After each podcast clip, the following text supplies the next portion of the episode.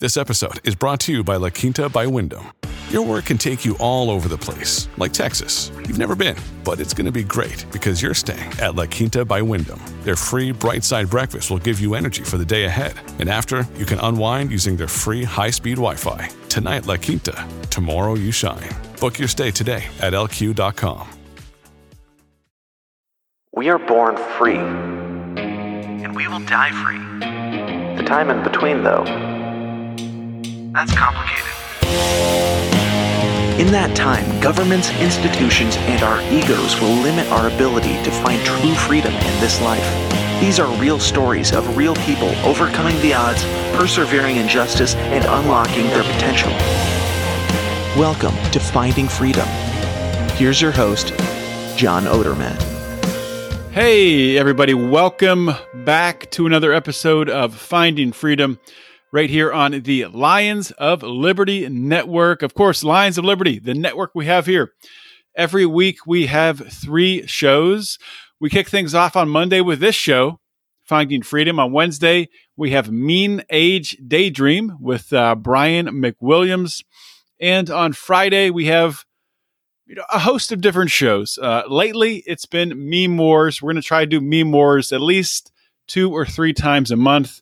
Um, we mix in a show that Brian does with Robbie the Fire Bernstein called Hate Watch, and we also we haven't done one for a while, but maybe this next month in March we will do another episode of our famous libertarians in living rooms drinking liquor. So you can get that three shows per, three shows per week here on Lions of Liberty. Okay, um, I do want to make a quick announcement before today's show. I got a great guest lined up for you. Brian Nichols, good friend of mine, good friend of Lions of Liberty. We'll be speaking with him about local politics and how you can actually, you know, win and make changes through local politics, which to a lot of uh, people in the Liberty movement, um, it's it's something they've never even considered before. Actually, winning and making an impact at the at the local level. But before I get to introducing Brian, I want to let everyone know about a change, a a uh, enhancement we are making to our Patreon program. So you can join our patron Patreon program at Lions of Liberty. Um, or uh, sorry, at patreon.com slash Lions of Liberty. And uh, what we're doing for our $15 per month and up patrons, every quarter, we're going to bring on a different expert I'm a different individual, uh, you know, in the field of the liberty movement, the comedy space, business, entrepreneurship, um, whatever. So we're going to do this four times a year. The first one is going to be coming up uh, this month, and it's going to be with Robbie the Fire Bernstein. Um, so Brian and I are going to be talking with Robbie the Fire. Uh, it's going to be uh, fantastic. It's going to be enlightening. It's only going to be available to people who sign up for our Lions of Liberty Pride at $15 and up level. Now, this first one, this first one, I think, I think Brian and I are going to make it available to everyone in the Pride. But after that, after this first one, we will be uh, restricting it to just those patrons who are at $15 and up. So make sure to join the Pride, um, patreon.com slash Lions of Liberty, or you can join us on locals lions of liberty.locals.com. So check that out. And that's all I got for today. Let's uh let's just get right into today's interview with Brian Nichols. Okay, we're live to the Lions of Liberty Pride, and I'm joined by Brian Nichols of the Brian Nichols Show. Um, he has a five day per week podcast that focuses on sales and marketing strategies to win in business and politics.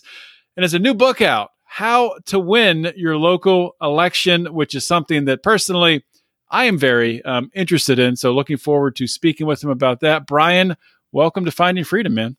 John, good to talk to you again, my man. How you doing? And uh, thank you for having me on the show. Looking forward to uh, to digging into things. Yeah, I, I was. If I, have I had you? Did I have you on the show when it was Felony Friday? I can't remember. I don't know. This honestly. is the first I've time had you on, on the show, show many a time, but I don't know if I've been on yeah. your show. I don't know if I have either. I know that, yeah, I've been on your show. I think Mark had you on Lions yeah, of I've been on with Mark many a a time. couple Yeah. times. Yeah. So either way, great to have you here, man. And uh, you know, that's that's my fault. I haven't had you on, if that is in fact the case, um, because you are not only one of the hardest working people in uh, in the podcast world, as we just talked pre-show. I did not realize you were doing a five day per week podcast still.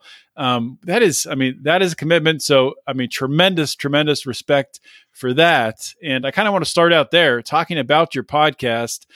Tell my audience, tell the Lions of Liberty audience, the Finding Freedom audience about your show, what it's all about, and what people can expect when they tune in.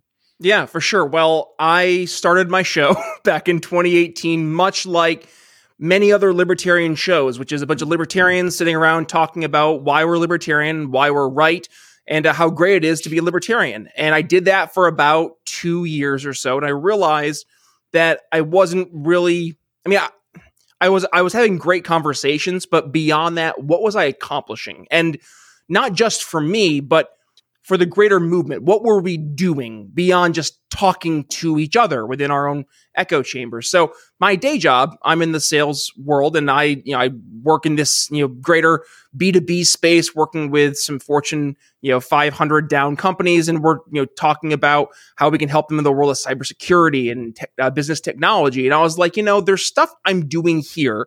And at this time, I was leading a sales team when I was out in Philadelphia. And I was like, there's stuff I teach my sales team that I could teach the greater liberty movement to help us be more effective at not just talking to people, but actually getting people on board with their ideas. So, about like mid 2020 or so, had a real switch, and it was really during the uh, the COVID pandemic when this all happened because I saw now more than ever it was important for us to stop arguing and start being successful. So we started talking about how do we sell liberty, and with that, I actually wrote my first ebook, which was how to sell liberty to friends and family in four easy steps, and uh, outline just specifically how you go through. Do you start, you know, engaging in conversations with guns ablazing, or do you start by planting seeds and having more organic conversations with, cl- you know, folks who actually care about you and people that, frankly, you care about the most as well? So we talk about that. We talk about strategy, messaging, skills that we use in the world of business that are effective in helping win sales. What can we use when we're trying to win elections or to win converts, right? So, Mhm. over the past two years, we've really made that the focus. I guess three years now. Wow. Uh, going on three years is sell liberty. And how do we effectively do that? So, with that, yes, you mentioned it five days a week. Uh, we have a show. Uh, and we we diversify, right? We have usually three days a week. We'll have a guest in the show, and that guest is going to be on the show talking about usually their their solutions they're bringing to the table in the private sector. A lot of folks in the nonprofit space, a lot of candidates, uh, economists. You go through it, talking about the problems we see out there and the solutions we can bring to the table.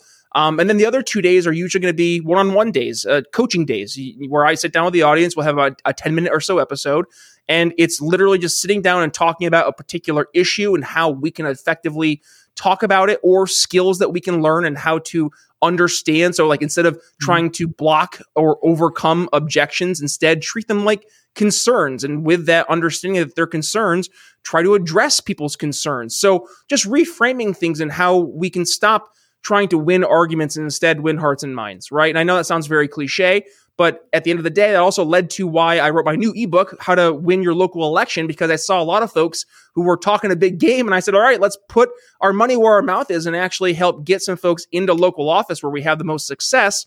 So, taking the principles we talk about in the greater sales uh, world and then applying it to the local uh, world for for a local election. So, yeah, man, it's been a wild journey, a lot of fun, and I'm really excited to see where we're headed. So, Yeah, so I- I'm curious to get your, your take on a couple things before we get into talking about the book. So Yeah. just just in general, I mean, you- you're talking about sales and marketing, applying those strategies from business to uh, to the political realm, to you know, from anywhere from talking to uh, you know family relatives at the Thanksgiving table to actually you know running a uh, political race. right. And I'm curious, like how how similar is it really? You know, from a sales perspective, somebody you know selling a product, selling a software either to a consumer or like, you do, business to business, to actually you know talking to a constituent, you know, talking to a voter. How, how, how similar is that interaction? I mean, are, is, is it really the, the same process? Same church, different pew. Um, if you think about it, the the reason it's very similar is because at the point that we know there's a transaction going on, the Mhm. customer or the voter, the the red flags go up, right? The the alarm bells. They're instantly going to be in that high alert phase because they know they're being sold to, and people Right. don't like being sold to. So to be able to sell without selling, right? That is what we talk about on the show is how do we have these conversations where and and you talk about the business world, right? Being a sales guy, there is this cliche of the used car salesman kind of approach to sales, selling people things they don't need. I used to hate the cliche of, wow, that guy could sell ice to an Eskimo. It's like, no, that you you shouldn't sell ice to an Eskimo because Eskimos don't need ice.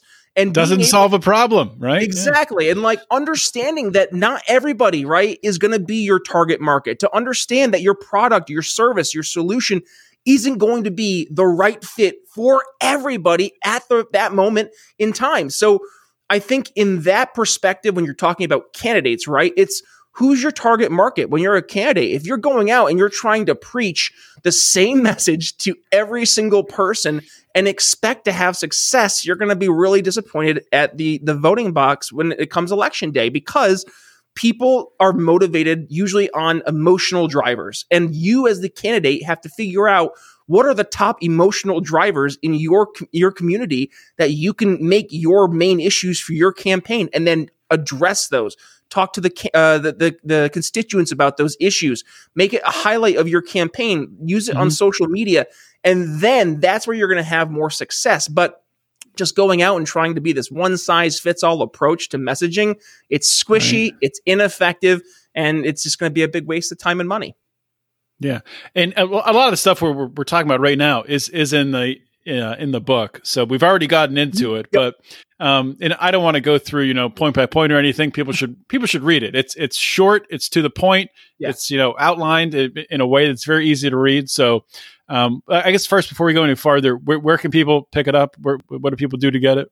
Yeah, for sure. So it's really easy. You can either go to my, my website, which is briannicholsshow.com. Uh, really easy. It's right there at the homepage. You can see on the, uh, the top of the website, it says free ebook, uh, how to win local election. Or if you're an old fashioned uh, fuddy duddy like me, you can just do the old uh, good old fashioned URL. So it's briannicholsshow.com forward slash win local. And all I need is your email address because then we'll just go ahead and fire it over. I, I totally forgot about listing URLs. We actually used to do that at Lions of Liberty. We would like name every show and say it at the beginning, lionsofliberty.com slash whatever the show name was. Yep. But yeah, people just don't really do that anymore, I guess. Yeah, so you I know, guess we are old. Google We're- and all that stuff. Yeah.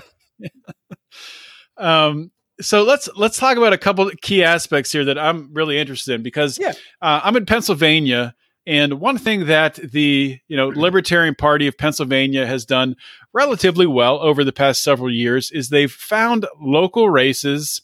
A lot of the times with nobody even running, and it's basically a free seat, and you're running and your, your book is not really targeted at that. Your targeted your book is targeted at really beating someone, winning a local election. Right. Yes, you are winning a local election when you're running un- unopposed, but you're kind of just filling the seat. So I, I'm I'm curious: is a part of this finding a race that you can win? Is that a part of winning local elections? I mean, it seems kind of crazy to even ask that question, but I feel like a lot of people don't actually look at that part of it before they decide to run for a race. Yeah, and and frankly, you're. I mean, that's the unspoken reality that we need to start speaking. Right, it needs to start being the spoken reality. Is that there are races that you're not going to win, and we think in the Libertarian Party that we can just like overcome that reality, and that's just not the case. So to spend your resources and allocate them effectively, eh, that's going to be key, right? And as a candidate, to know where you should spend the most valuable resource you have which is what? Your time right? So Mhm. if you're if you're in a you know for example i was in philadelphia. Would it have made sense for me to have gone out spend hours knocking on doors going on subways you know going to to name the the you know go to the the grocery stores in philadelphia to try and win as a libertarian? No. I and i know that. I i can acknowledge that because Philadelphia, I think, is 85% plus Democrats. So, with that in mind, no, I'm not going to waste my time.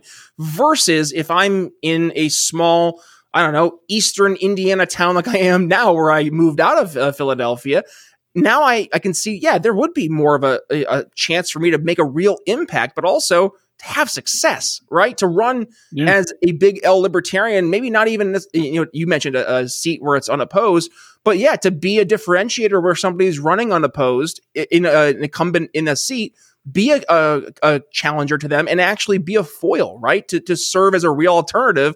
And then based on the fact that you have more pull in your community, based just on your, your numbers, right? One out of 20, mm-hmm. 30, 50,000, whatever it may be, versus one out of 4 million. It, it the numbers right there just play in that favor, but also just it, it, plays in favor across the board. Like use this math. Look, if your district is 85% Republican or 85% Democrat, I mean, maybe not spend that time going on those specific races unless there's the uncontested seats but maybe there's another spot that you could you could spend time running for do that or get involved in other areas i mean and that's the other thing know your lane right? Like you don't have to necessarily go in and be a candidate all the time.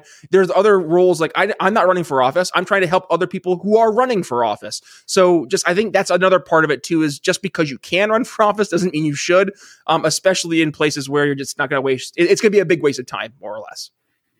So so i take it that you would not be in favor of the libertarian strategy. I think they've changed over the past couple years, but I remember four years ago it was a libertarian in every race. I, I take it you would be against that strategy. Yeah, because not only is that like that. So let's just look at that from a business perspective, right? Like, yeah, yeah. how much of a waste of resources. Imagine if McDonald's, like going back to the 50s and 60s when they were becoming McDonald's, if mm-hmm. their plan was to just have a McDonald's in every single state instantly overnight, right? Yeah, let's not even look at the economics of it. Let's just put a McDonald's on every street corner. Yeah. Right. It just doesn't make sense. And you you laugh at the idea because it is a silly idea. It's a silly prospect. And the same thing is true with, well, we're just going to run a libertarian every race. Okay, well, good luck with that because that means it gives you zero opportunity to focus on those races specifically. It gives you mm-hmm. 0 chance to really figure out which races are going to have the most ability to, to, win, right? But also where where to allocate your time, where to to send you know volunteers, to send door knockers, like that's stuff that if you're just trying to do this, you know, throw it at the wall and hope it sticks approach. It's, it's just it's it's it's like 1990s like smile and dial sales. Like what are we doing? Mm-hmm. It's it's it's not it's not effective, right? It's just a waste of time. And I want us to be more effective. And, and frankly, John, and you know this, right? Like we have to. We we can't waste our time. We can't waste our resources because of the situation we find ourselves in. We are the RC Cola of political parties. We are the third place party, and it's not even close, right? Like we're we're a fraction of the other parties, and we will continue to be a fraction of the other parties until we do something different. And this is why I say we have to start isolating like what where we spend our time and our resources and work smarter, not harder. When you need mealtime inspiration, it's worth shopping Kroger, where you'll find over 30,000 mouth-watering choices that excite your inner foodie. And no matter what tasty choice you make, you'll enjoy our everyday low prices, plus extra ways to save, like digital coupons worth over $600 each week. You can also save up to $1 off per gallon at the pump with fuel points. More savings and more inspiring flavors make shopping Kroger worth it every time. Kroger, fresh for everyone. Fuel restrictions apply. Let, us talk uh, fundraising here, because I mean yeah. I, have talked about this a lot. You know that that's really I think the biggest separator between you know any third party, be it libertarians or Green Party or Andrew Yang's party, whatever he's doing, the Forward Party. I forget, I think it's Which, still called what, that. What does that mean? What what what is a for like forward for what? To right off the cliff? I, it, it, I, I, think it just yeah, just going just going forward. I, wasn't that Hillary Clinton's slogan "forward" when she was? That's right. Yeah. I, I, thought it felt familiar and also very creepy. Yeah, it was. Yeah, it was also very creepy. That's a good way to describe Hillary Clinton. Um, I first wanted to ask you about fundraising and kind of your thought on how you know these smaller campaigns can build out a fundraising campaign to actually not only bring in um, you know the funds to do some things, but you know put a plan in place to to spend it and keep you know donors engaged and things like that. But I, I do have a second piece of it, which I'll come back and ask. That has to do with you know really just the general landscape of Republicans and Democrats, the whole political landscape, I see shifting around fundraising away from that top down, um, you know, Republican, Democrat, uh, huge, whatever they call their funds, the DNC, the RNC, yep. kind of were able to control their, their candidates. So let's do the first part first with the the, the little parties and, and how they can compete, and then we'll then we'll dive in deeper. For sure. And, and for smaller parties, and, and I look at even if you're a local candidate, let's say you are running as a Republican or Democrat for that matter, like it is tough to get the funds regardless, unless you already have those pre existing relationships many times. So I would say to start things off, like build a list of immediate friends, family, coworkers, uh, you know, relatives, church friends, like uh, community event friends, whatever mm-hmm. it may be, and and literally go through that list of friends and say, you know, hey, I'm running for local office. Um, yeah, I'm looking to to reach out to some folks that mean a lot to me to figure out what means a lot to you guys about issues in the community. Figure out what their issues are, right? And then when you figure out their issues, when you finish up the call, say, hey, listen, you know, I, I agree. I really want to tackle X, Y, Z, and if you would be, you know, willing to donate two hundred dollars to help me get started, I it would mean the world. You know, can we can we do two hundred dollars today? it's awkward. It's uncomfortable, mm-hmm. right? But to start things off, you have to do things that are going to be a little awkward and uncomfortable when you're you're kicking off your campaign from a fundraising standpoint. And this is across the board, whether it's fundraising from a local campaign. Dude, I was in a, a congressional campaign back in in the 2010s, and I remember I got a phone call. So I was the body guy for the candidate. That means literally I was with the candidate like 24 7. We drove across the district a bajillion times. And the, the, the campaign manager calls me and he's like, Brian, we need him to do fundraising calls. Like, so we need you to like just t- like when you see him just on his phone, tell him to do fundraising calls. And that was like part of my job and to get a congressional candidate, right? A millionaire congressional candidate, mind you, to just do fundraising calls was, was like this a Republican or a libertarian? It was. It was a, it was, was a Republican. Yeah, this is back yeah. in the 2010s. Yeah. Um so like I to see that it was like, "Oh, wow. The, to have that be pulling teeth as a mm-hmm. a you know congressional candidate just imagine for you local candidates the same thing is going to be true right? So yeah.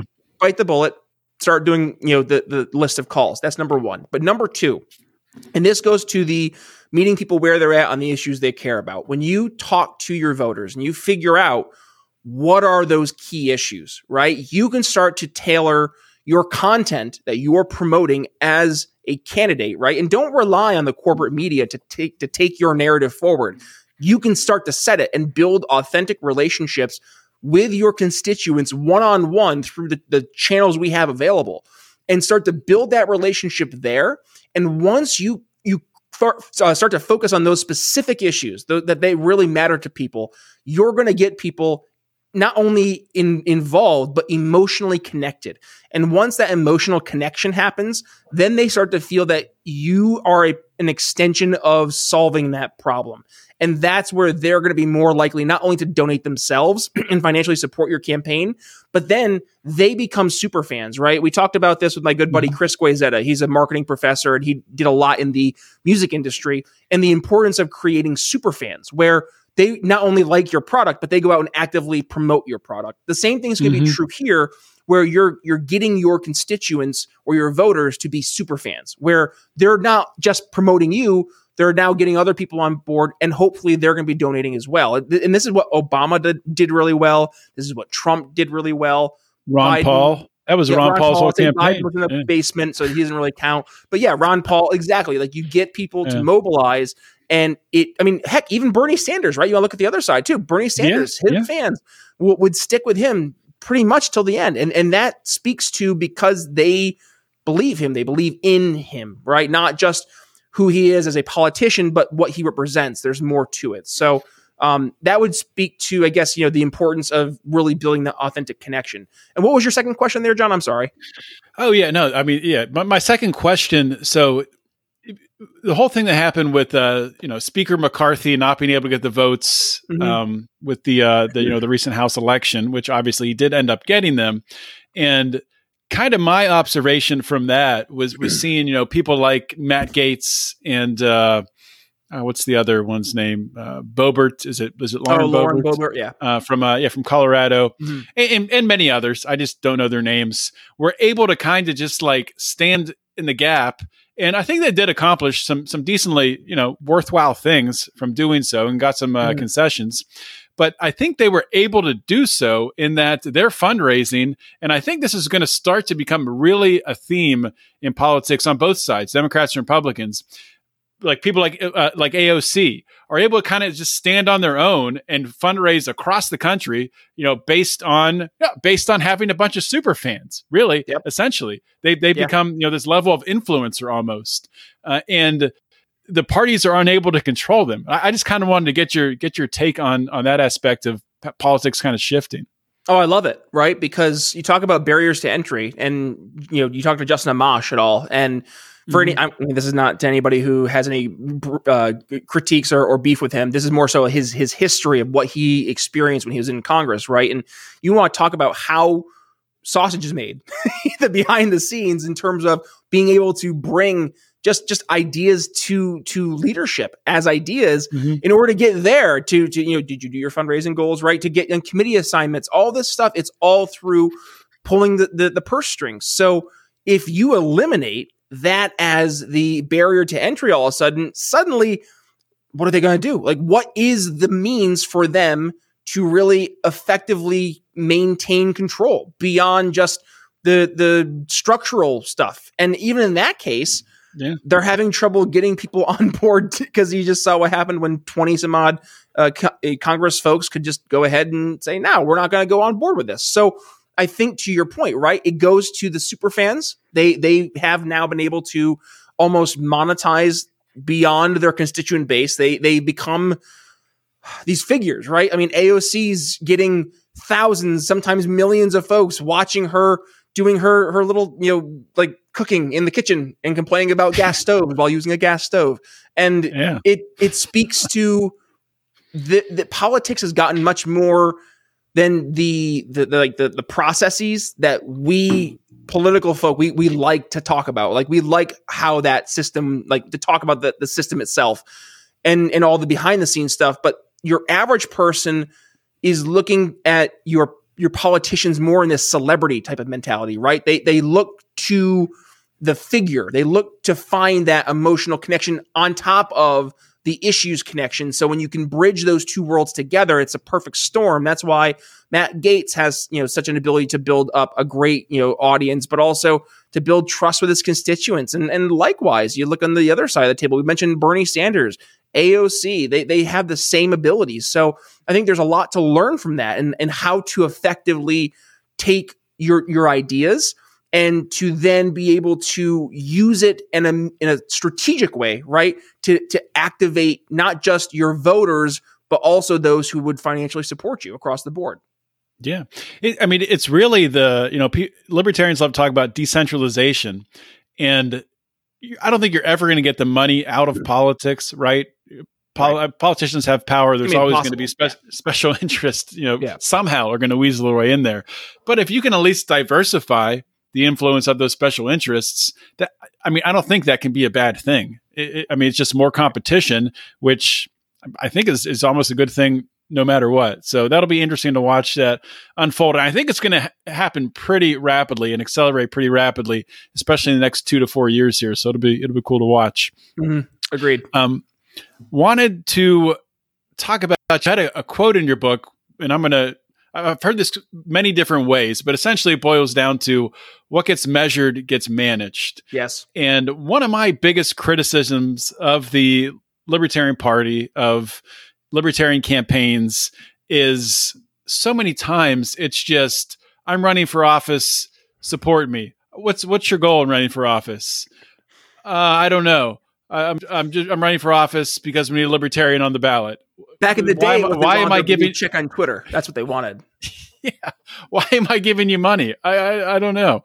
So what uh, these smaller campaigns, and it could be libertarian, it could be Green Party, it could be an independent campaign, whatever.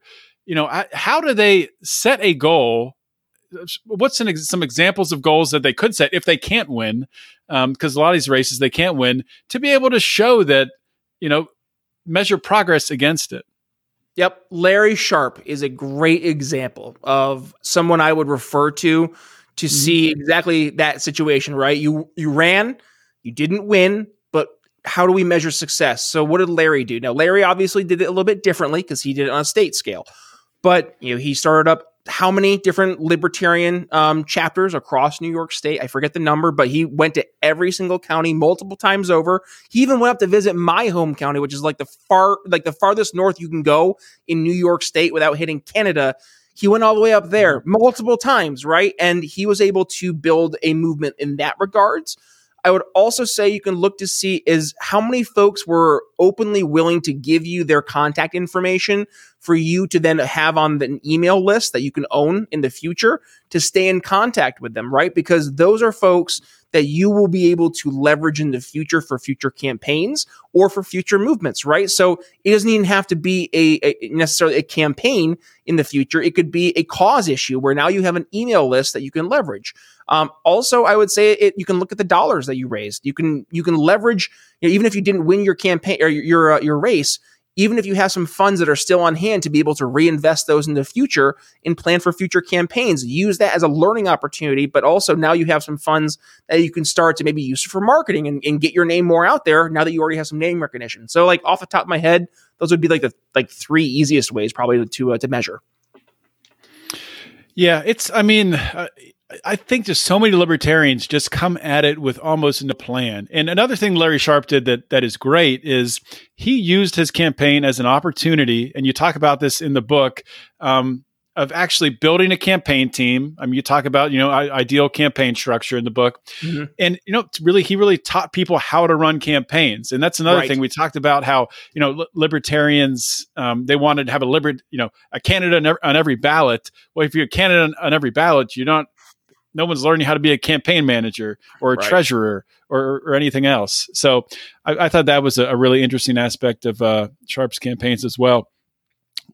So, with regards to the book or anything else that you're you're working on or want to talk about, is there anything that when you came on this show and you were like, I really hope that John asks me this question or about this topic or this subject, and I didn't ask you. Is there anything that I missed that, that you is, really want to? Is this the part home? where I get to be a sales guy? Because John, the one I, thing I just, that you didn't, I just put it up on a tee for you, and you can smack it out of the park.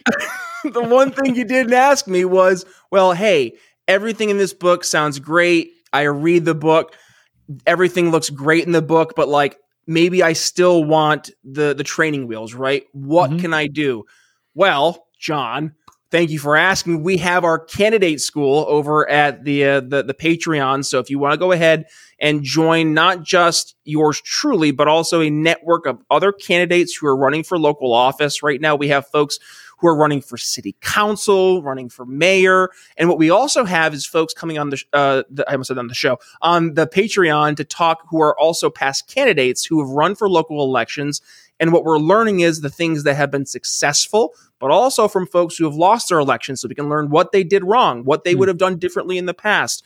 We're networking, we're working together, having collaborative conversations, bouncing ideas off each other. So if you want to be a part of this awesome group of our candidate school, it's over on our website, briannicholsshow.com. Uh, you can go ahead, find the link there. Or if you're looking again for those uh, pretty redirects, it's briannicholsshow.com forward slash candidate school, and uh, it's nine ninety five a month, right? And this is the the thing I think a lot of folks when they run for office and they're looking for help, they start to Google like, okay, political consultant fees. They're like ten thousand dollars, and they they instantly stop googling because they're terrified yeah. what's going to come next. And I saw that as an issue, so. I said for local candidates, we need to be able to eliminate that barrier to entry. So I thought 10 bucks, less than 10 bucks a month, we're having this type of a, a, network for folks to access. I thought that was a pretty darn good deal. So if folks are interested, again, uh, link over at uh, briannicholsshow.com forward slash candidate school. Yeah, solving a problem. I love it. And uh, also let people know once again where they can find the podcast and your social media and anything else. Cool. Thank you, John. Yes. So if you want to go ahead and continue the conversation with yours truly, uh, you can find me at B Nichols Liberty. I'm on Twitter, Facebook, pretty much anywhere there's social media, but Twitter and Facebook are where I'm definitely most active, uh, especially over on Twitter. That's where, uh, uh, you know, Elon has let me uh, be free now. Thank you, Elon. Um, otherwise, you want to go ahead and email me, Brian at briannicholsshow.com. And as for the podcast, yes, instead of uh, focusing on winning arguments, we're teaching people how to win uh, hearts and minds by talking about sales and marketing as they apply to the world of business and to politics. You can find us uh, Monday through Friday, five days a week over at briannicholsshow.com, Spotify, Apple Podcasts, wherever it is you get your podcasts. Uh, you can go ahead, search the Brian Nichols Show. We should show up. And then if you like the uh, video version of the show, you can go ahead find us over on YouTube, Odysee, and over on Rumble. And when you're there, of course, hit the subscribe button and little notification bell so you don't miss a single time that we go live when we have awesome guests like uh, John Odermatt and Marc Clair and Brian McWilliams from the uh, Amazing Lions of Liberty. Though we do miss our good friend Marc Clair, though he's he's still rocking and rolling. He's still doing great yeah. things. So good. he's see. doing well. Marc's Marc's doing great things, but uh, Brian Nichols, thank you so much for coming on the show, man. And uh, I know people really enjoyed this. And so I want to encourage everyone go check out Brian's podcast if you haven't. Buy the book and everything else Brian is working on. It's we'll free. Soon, it's a free book. You don't even have to buy it. It's oh, free. It's, oh my god, that's right. It's free. I did. Yeah, I, I just thought it was a gift to me. I thought you made it free for me, but I guess it's free for everybody. Free for everyone. There you go. All right, we'll see you, buddy. See you, bud. Thanks. All right. Hope you guys enjoyed that conversation with Brian Nichols. He is a uh, a good guy and a, a, good friend of mine. Always enjoy getting to speak with Brian. Um, I, I, love the way that he approaches politics, and you know the the more and more I was going to say the older I get, but it's not really the older I get. It's just sort of the way I, have evolved in, in the past, uh, you know, four to five years, where I am just so disgusted with uh, federal politics, with the uh, you know greater Republican Party, Libertarian Party, all of the uh, mudslinging, the the back and forth, just just a waste of time, just literally wasting people's time. I, have I've had enough of it. So it's refreshing for me to see someone like Brian and his approach to politics, approaching it from a marketing standpoint, from a sales standpoint, and from the standpoint of we are going to put a plan in place to have goals set ahead of time to define what winning is. What does winning look like at the end of this campaign? What will need to happen for you to be able to say, I won? And not in every um, scenario will it actually mean that you, you know, won the race per se. It could be a stepping stone to an another eventual actual um, you know, win of, of an office or something like that.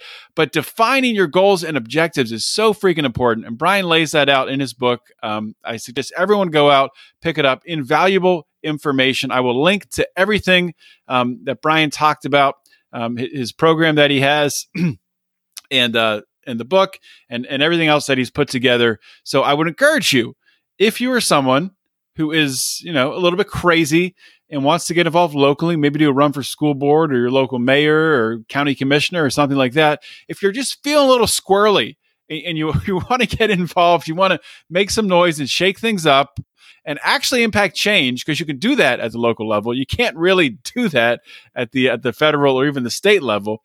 If you want to shake things up, I really encourage you to go the Brian Nichols Avenue through this and uh, and learn um, from him and learn from others in that uh, in that sphere of influence. So yeah, that's the only thing I wanted to do was just reinforce what we talked about um, during that interview. And one more thing is just to remind you, we talked about the pride at the top, the changes we're making quarterly. We're going to bring on some experts in you know different fields of uh, the liberty and greater freedom movement. Really excited about it. Um, the other thing I would say is check out the Lions of Liberty store you know, we have great t-shirt designs, guys. We have some new ones that are up right at the top of the page that have to do with uh, with the jabby jab and uh, the pharmaceutical companies, and uh, they're pretty entertaining designs. And I really want to encourage you to check them out. You know, buy them for a friend, buy them for your your mom and dad for their birthday, for your your siblings, your uh, grandkids, your sons, your daughters, anybody buying for anybody. Lions of Liberty dot store. Let's spread that message. Let's shock people with a mes- message of liberty and freedom. So I will talk to you all next week. Next Monday, I have an awesome episode. I've already recorded it. I'm super excited about it. I'm going to tease it right here. If you like tortilla chips, if you like to, you know, snack on tortilla chips, maybe some fresh salsa, maybe a little queso, maybe, maybe you enjoy that. I do. I love that.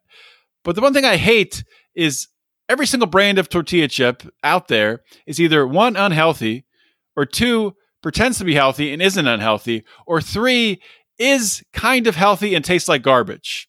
So there's no middle ground yet. But I'm talking next week, next Monday, with the founder of Masa Chips, the first tortilla chip that is fried in grass fed beef tallow. Awesome deal. I'm going to have a deal lined up for you guys to get them at a discount through our affiliate link. So we'll talk about that next week. I will see you all next week. In the meantime, always remember to keep your head up and the fires of liberty burning.